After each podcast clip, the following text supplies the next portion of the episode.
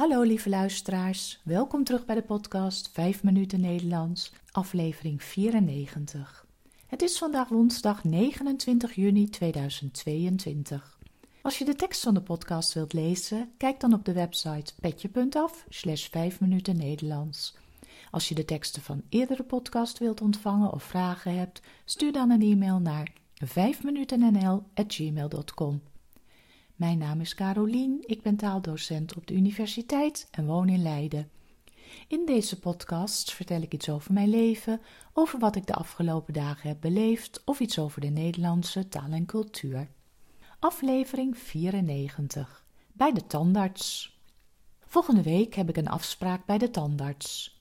De meeste mensen gaan tweemaal per jaar naar de tandarts voor een controleafspraak. Gewoon even door de tandarts laten controleren of je geen gaatjes hebt.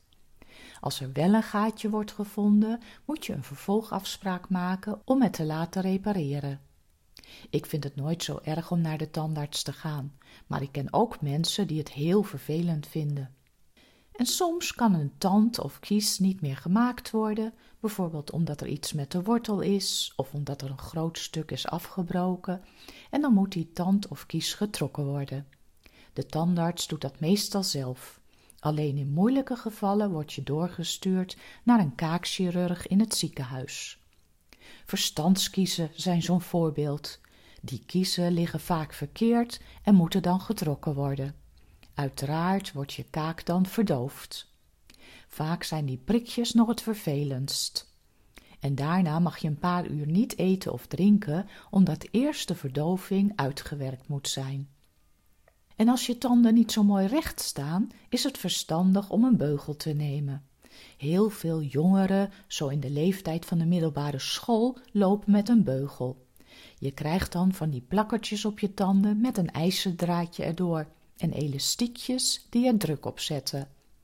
We noemen zo'n beugel slotjes. Mijn nichtje van dertien zei laatst nog: Volgende week krijg ik slotjes.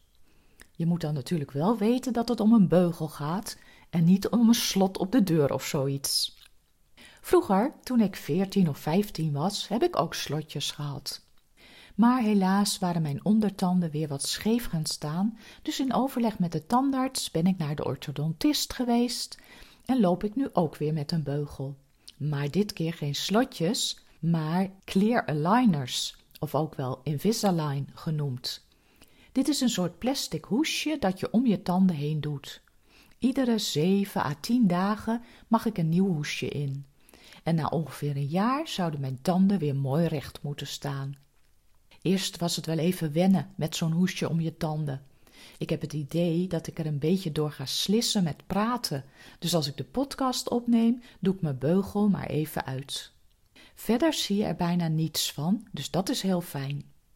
Bij een nieuw hoesje is het even een dag wat gevoelig, maar verder doet het geen pijn. Het enige lastige is dat je hem uit moet doen als je iets gaat eten of drinken.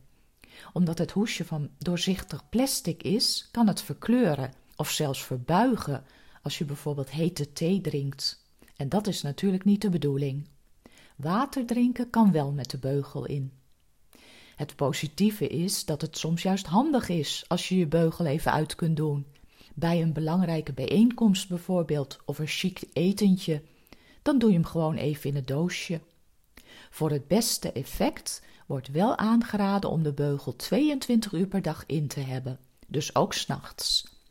En dat is meteen ook de reden waarom deze beugel nog niet zoveel wordt gebruikt bij jongeren. Zij missen vaak de discipline om de beugel zoveel uur per dag in te houden.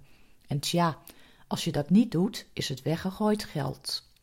Ik ben heel benieuwd of ik er na een jaar inderdaad klaar mee ben. Vorige week sprak ik een collega op het werk en zij had haar Invisalign al bijna twee jaar. Iedere keer kwam er weer een maandje bij. Daar zit ik eigenlijk niet op te wachten. Voorlopig ga ik uit van een jaar. En een bijkomend pluspunt? Ik snoep veel minder.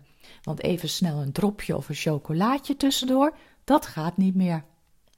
Dit was het weer voor vandaag. Veel dank voor het luisteren.